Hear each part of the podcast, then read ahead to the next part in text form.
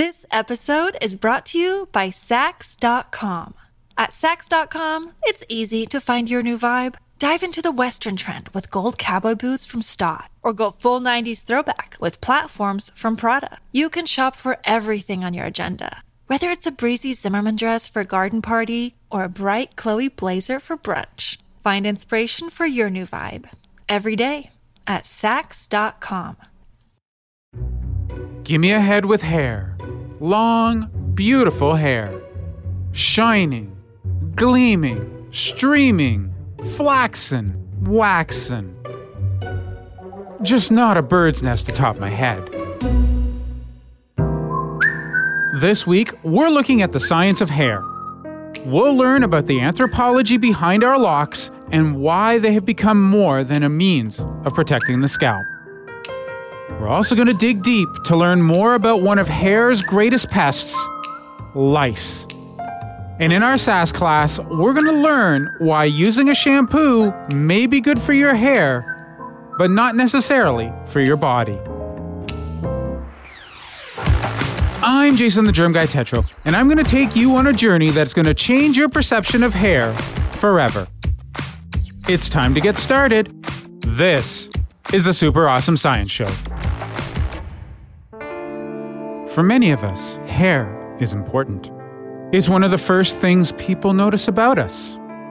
In a 2010 study in the Social Sciences Journal, hair is the basis for judgments of attractiveness, high or low maintenance, trustworthiness, and even intelligence. What you don't often think about is that hair is really nothing more than proteins, oils, minerals, and pigments and we spend far too much time trying to mold it to look a certain way, if only to convey a particular message to society. But for our first guest, hair is so much more than appearance. It's who we are, and more importantly, who we once were. Her name is Tina Lasisi, and she is a doctoral student at Penn State University. And she has looked at our hair as a reflection of our historical roots and also how it reacts to the world around you. We know that hair is one of the most variable traits in humanity. And in anthropology, I imagine that probably means hmm, cool. Where does your research fit into the anthropology of hair? So, my research is concerned with both the diversity we see in scalp hair and also answering the question of why humans are unique among mammals to have scalp hair while having almost completely naked bodies. Why do we have naked bodies? I've never really understood that. there are plenty of mammals that have like minimal body hair, if not none at all. So obviously you could think of the naked mole rat, or you can even think of elephants that have pretty minimal covering of hair. Usually that relates to thermoregulation. So keeping a an ideal or optimal temperature for your body. And it's the same thing with humans. So humans evolved to have miniaturized hair follicles all over their body and way more sweat glands because that allows us to thermoregulate a lot better and keep our bodies cool when we are exercising, which would have been really important in the evolutionary environment that we um, we were in about two million years ago. And it turns out that scalp hair has a similar kind of story. When we talk about something that has a property, like a thermoregulatory property, there's a genetic component to it. And I'm curious, when it comes to the differences in hair, many people think it's all about geography. But is there mm-hmm. sort of a geography component and a genetic component, or is there something that we're all missing?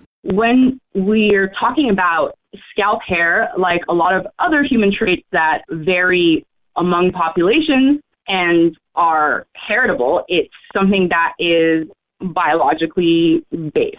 For example, you can have something like income, which is heritable through generations, but not biological and you can have traits that are heritable and biological. So think of, for example, scalp hair or to some extent stature. So when we are talking about hair, there is variation that is attributable to your genetics, And then there's also variation that maps onto geography. Now, that variation isn't just cultural. So there are some things that vary geographically but aren't biological. So what you do with your hair, for example, if you tie your hair or you braid it a particular way, that is something that will vary with geography, but it's not biological. So what I'm interested in is the biology, and I look at hair morphology and hair pigmentation. Take us through some of your research so we understand what it is about hair that makes us so different. One of the things that I find most interesting and frustrating about researching hair and, and kind of looking at hair variation is that we really aren't good at describing variation. If you think about the way we talk of hair in the English language, we'll describe it as straight, wavy, curly, or sometimes frizzy, but that doesn't really capture the range of variation that we see in this trait because it's continuous. So one of the things that I'm focusing on is developing tools that will help us measure that variation. Because if you can measure some of that variation, you can understand it a little bit better.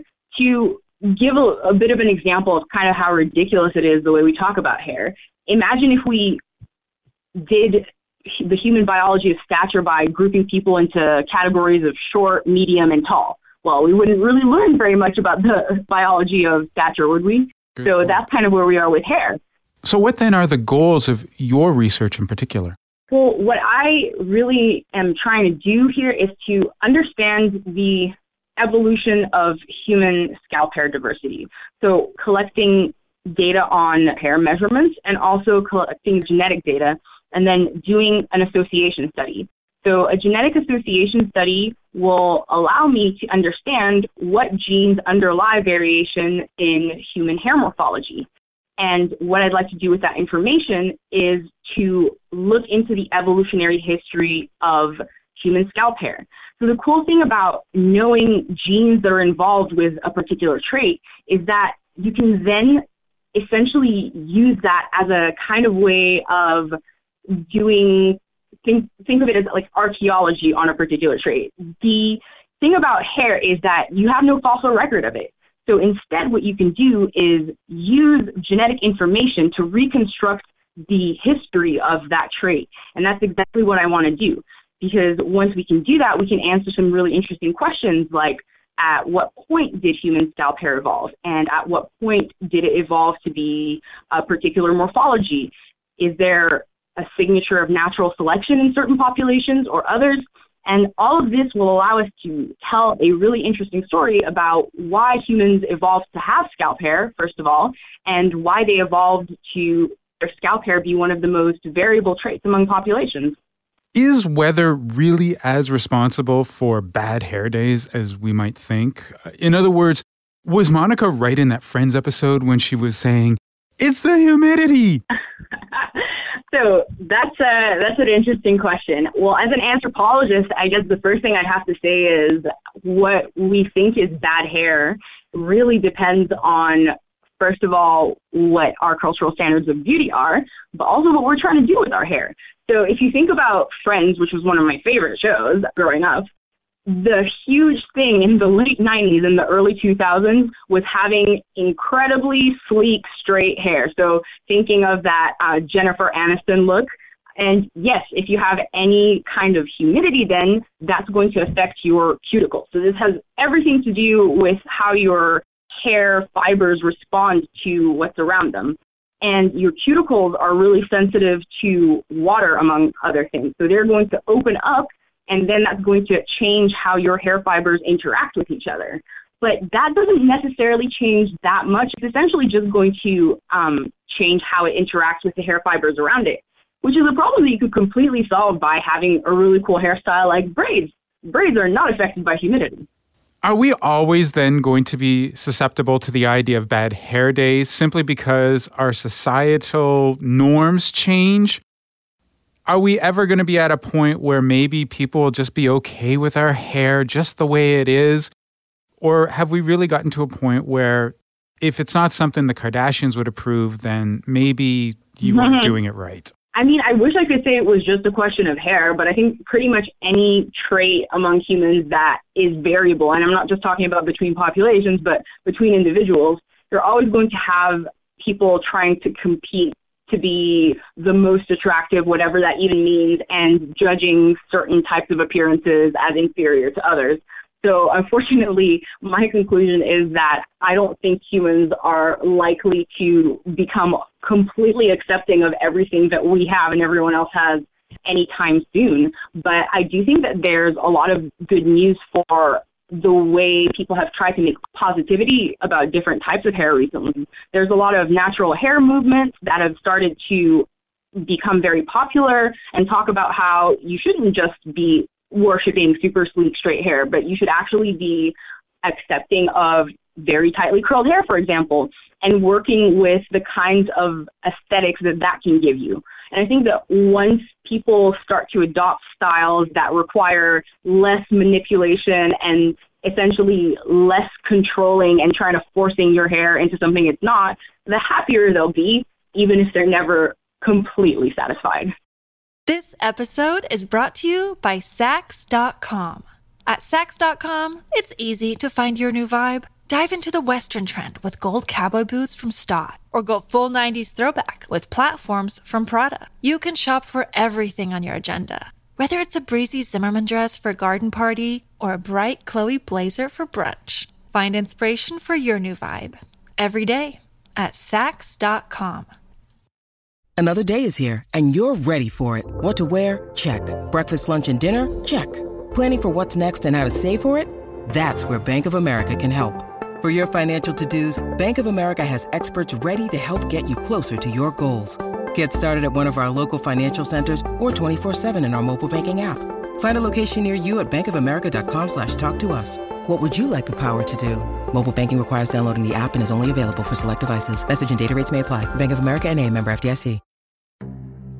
Our hair is a forest, but instead of trees, we have shafts.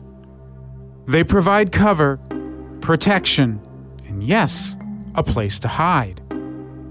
If you happen to be small enough.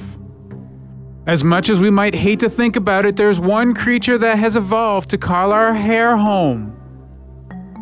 I'm sorry to make your head itch, but those creatures are lice. These pests have been a problem for young and old alike, and while at one time we had a surefire way to get rid of them, over the last 20 years, that option has become less trustworthy. Our next guest has been studying head lice and how we may be able to defeat them. He's John Marshall Clark, and he is a professor of environmental toxicology and chemistry at the University of Massachusetts Amherst. He's also the director of the Massachusetts Pesticide Analysis Laboratory. What exactly are head lice? Head lice are an insect arthropods with six legs, and most of us know kind of what what insects look like. Lice, head lice, and body lice are two lice that are very highly related, and, and they're of a group called sucking lice. And lice can uh, suck either uh, plant sap, or in our case, when they're human head or body lice, they feed off our blood by by feeding through our skin. Why do they love our scalps so much then? Well, part of the reason is that the human head is a good place for a louse to live and survive. It's a well protected environment. The head itself usually is covered with hair, and the hair is a good insulator. The head is warm because it has a lot of blood vessels flowing through it, and it's also very humid. Secondly, the head lice tends to live and lay its eggs really close to the scalp, and so you can't really reach down and grab one of these lice. They're they're rather small. They're about the same size of a grain of rice, and when they're when they're laid flat against the scalp, it's just very difficult to even feel them, let alone to dislodge them and, and pull either them or their eggs off of the hair. Take us through the history of treating lice. We've always had lice. This um, it's a very long history of being infested with head lice, and we have had any number of societies that have gotten along with head lice fine what people used to do when they didn't have good control me- methods were we have lots of societies that would shave their heads or wear wigs or they would use any kind of gooey substance they had oils or whatever else to be placed on their heads, and so they would stop their at least if they couldn't rid themselves of lice, they at least could reduce the numbers by some of these physical processes. And most uh, primitive societies all have the same behavior. It's called nitpicking, and actually, at the end of the day, they'll all sit around the campfire and help groom each other. And in places like in tropical rainforests where they don't have a lot of protein available, actually, people for years and centuries have picked these off their heads and actually eaten them as a protein source. So for many, many years, people didn't really pay that much attention to lice. Well, we all of a sudden started becoming more civilized and people started bathing more often and, and changing their clothes. And so people's attitude towards having head lice changed. So what people would do is they would, at least initially, started using what we called the natural insecticides, some of the botanical insecticides produced by plants. And one of those compounds is something called uh, pyrethrin. It's from a chrysanthemum flower. And so they realized that chemical control could work. And starting about the middle part of the 20th century, we became pretty good at synthesizing compounds that will kill lice. These are things that we call pediculicides, but in fact, what they are is insecticides because they, they kill head lice, which is an insect. From about 1950 on, we had a group of chemicals that were fairly effective compounds to kill lice, and one of these compounds was something called DDT. This is a, a chlorinated hydrocarbon that had been around for a little bit of time, and it was a very efficient insecticide it has a problem being very persistent in the environment, and we also accumulate it in all sorts of important places like our nervous system and reproductive tract and things of that nature. So eventually, that compound got banned from use. But what happened is that during this period from about 1940 to about 1970, DDT was used a lot. We've been hearing a lot about resistance. Can you tell us about why this has happened? Where we probably started selecting head lice to become resistant to the compounds like DDT occurred during and right after the Second World War, where we had huge a number of people displaced, and at the end of the war, people were put in resettlement camps all over Asia, all over Europe, and because they were actually afraid that body lice were going to carry one of these bacterial diseases called epidemic typhus, they started dusting all these people in these resettlement camps. So literally millions and millions of people got dusted with DDT from about 1945 to 1955, and so there was a huge selection pressure on these lice. It's sort of interesting that the first place where we found uh, resistance was actually in Israel. Uh, we had an awful lot of displaced Jewish people moving from Northern Europe into Israel at that time and th- those people were all treated with DDT. And so when they came down, that was one of the first places we actually found resistance.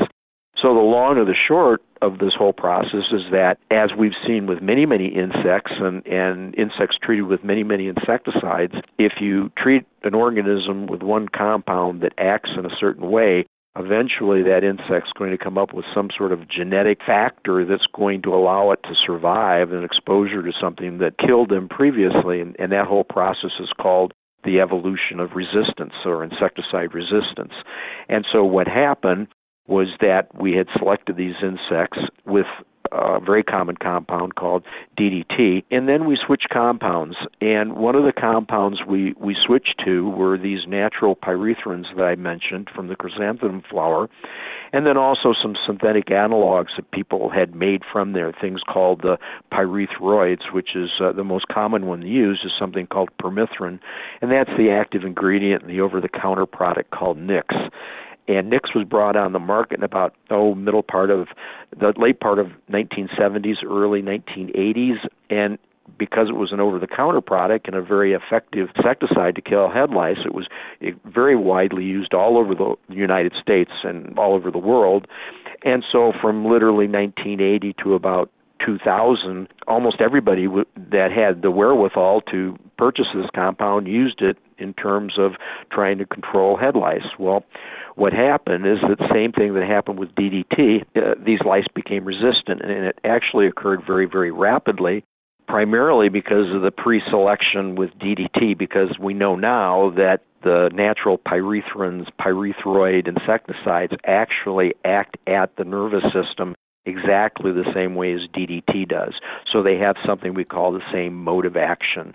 And what happened is that in the process of selecting lots and lots of lice on many, many people over a period of 20 or so years, the insect is acquiring these spontaneous mutations, which usually don't really provide any protection, but sometimes they do. And when the insect finds a mutation which protects himself from something like DDT or pyrethroids, then it becomes a resistance mutation. And and that's pretty much what's happened since about 2000 to about you know to present is that because we were using compounds all of which that act the, exactly the same way we ultimately have just selected more and more and more resistant lice. And now we're in a situation where the most commonly used pediculicides like the Nix compound that has permethrin in it have lost effectiveness. Uh, when that compound was first brought out in the 1980s, it was a 100% effective. It, it stayed effective for about 20 years to about 2000, and then from about 2000 to the present, the decrease in the effectiveness of that compound to the point now it's about 25% as effective as it was when it was first put on the market. This sounds awfully familiar to antibiotic resistance since about the 1940s. What are the options now?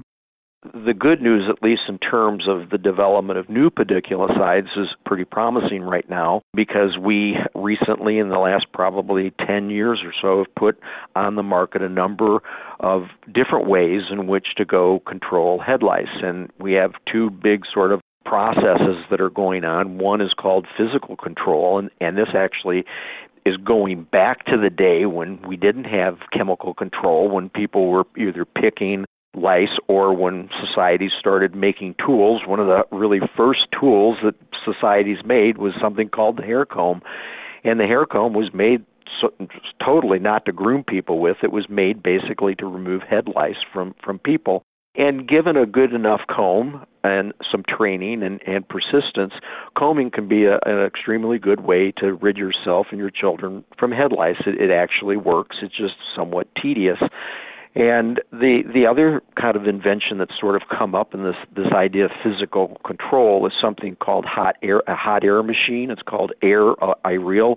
It's manufactured by a company called Larada Scientific in Salt Lake City, and this machine's now been on the market for probably over 10 years, and there's a number of clinics, Lice Clinics of America, that you can go to that have these machines. And again, with a trained technician and a good hot air machine, you can desiccate head lice fairly effectively. As I mentioned before, the reason why head lice do so well on the head is because it's a very nice, warm, humid environment.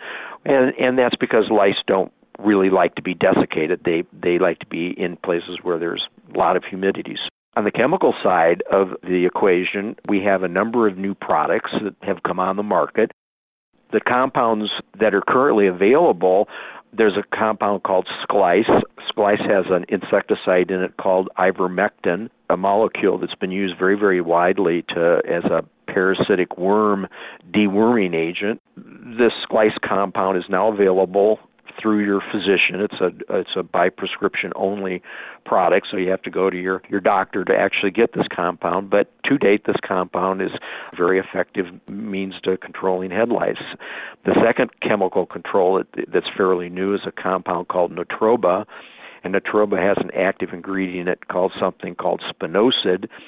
Both uh, the Sklice product and the Natroba product have insecticides, but these insecticides are quite different than we pesticides we've used before because of their selectivity. So for the first time in a long, long time, we have a variety of both physical and chemical uh, effective control processes, all of which interact with novel target sites that haven't been used before. So we're kind of starting with a clean slate and with a little bit of luck, maybe these compounds will outlast the, the last group of compounds, which were the, the DDT and the, the pyrethroid molecules that I just talked about. It's Ask Class time, and today we're going to reveal how washing our hair can lead to problems in other areas of our body.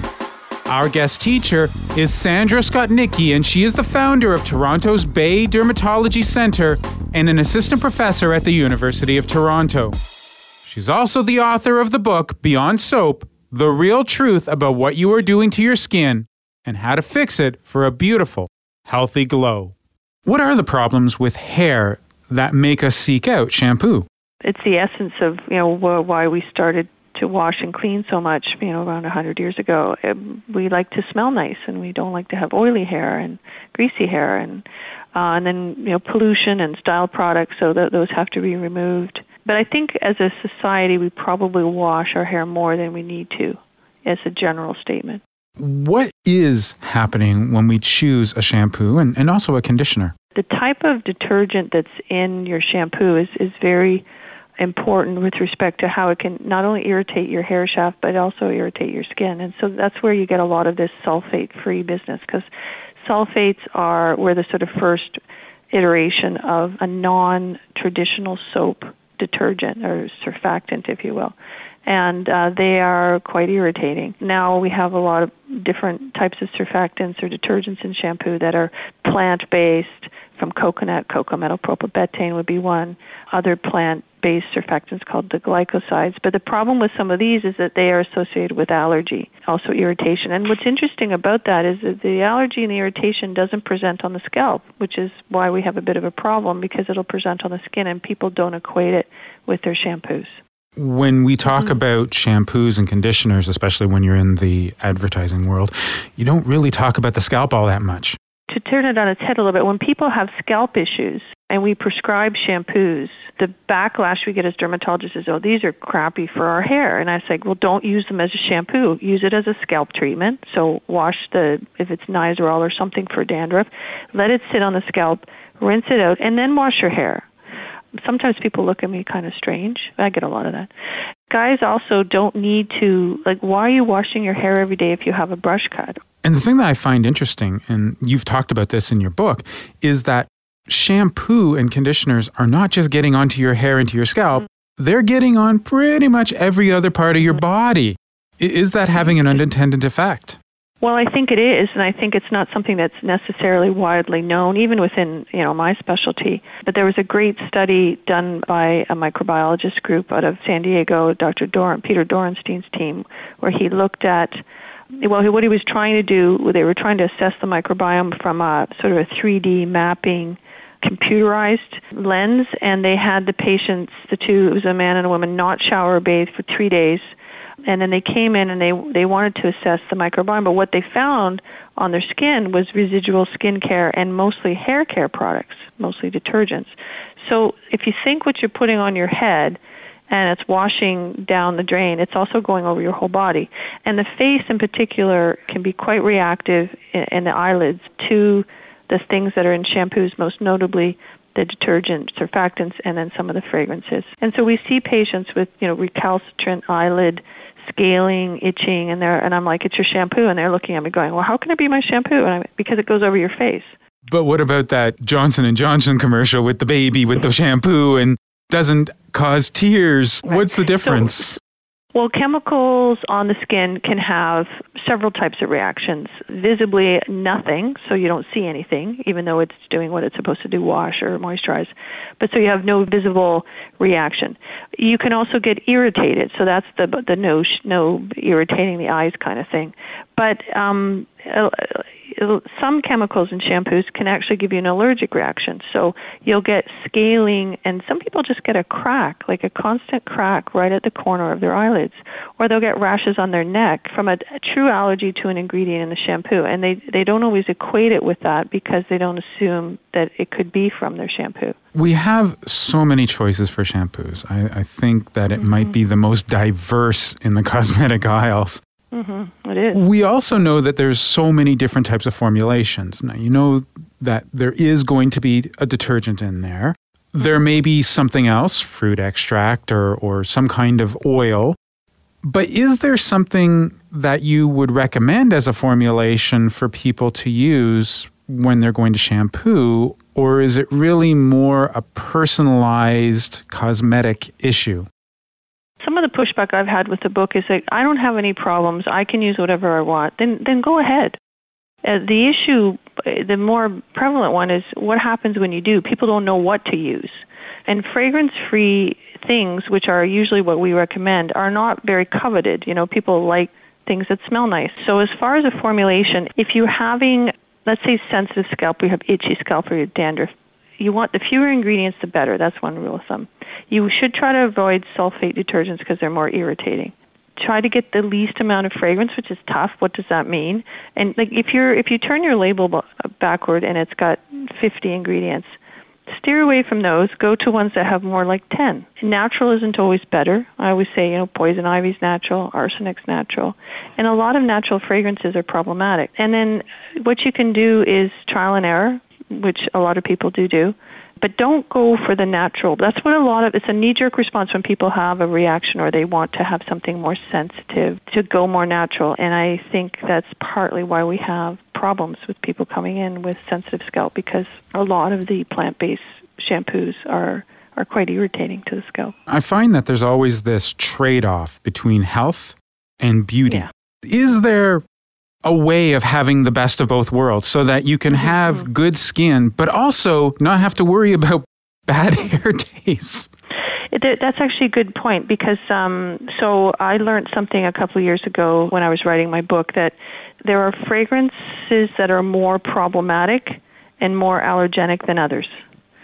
So you can have like in Europe the regulation is different on fragrances. So there's 26 fragrances molecules that are more reactive, more allergenic, and now they've extended it. The um, EU has extended it to 113, and Whoa. and so you can make a fragrance that doesn't have those, right? Yeah. So you can make. I hate the term hypoallergenic, but you can make. A, I think the better is less. You can make a less problematic fragrance without using those 130 mo- fragrance molecules that have been identified as being problematic. Can't just go to plants because a lot of those extended fragrances now in, that are under the 130 regulated in the in the EU are plant based.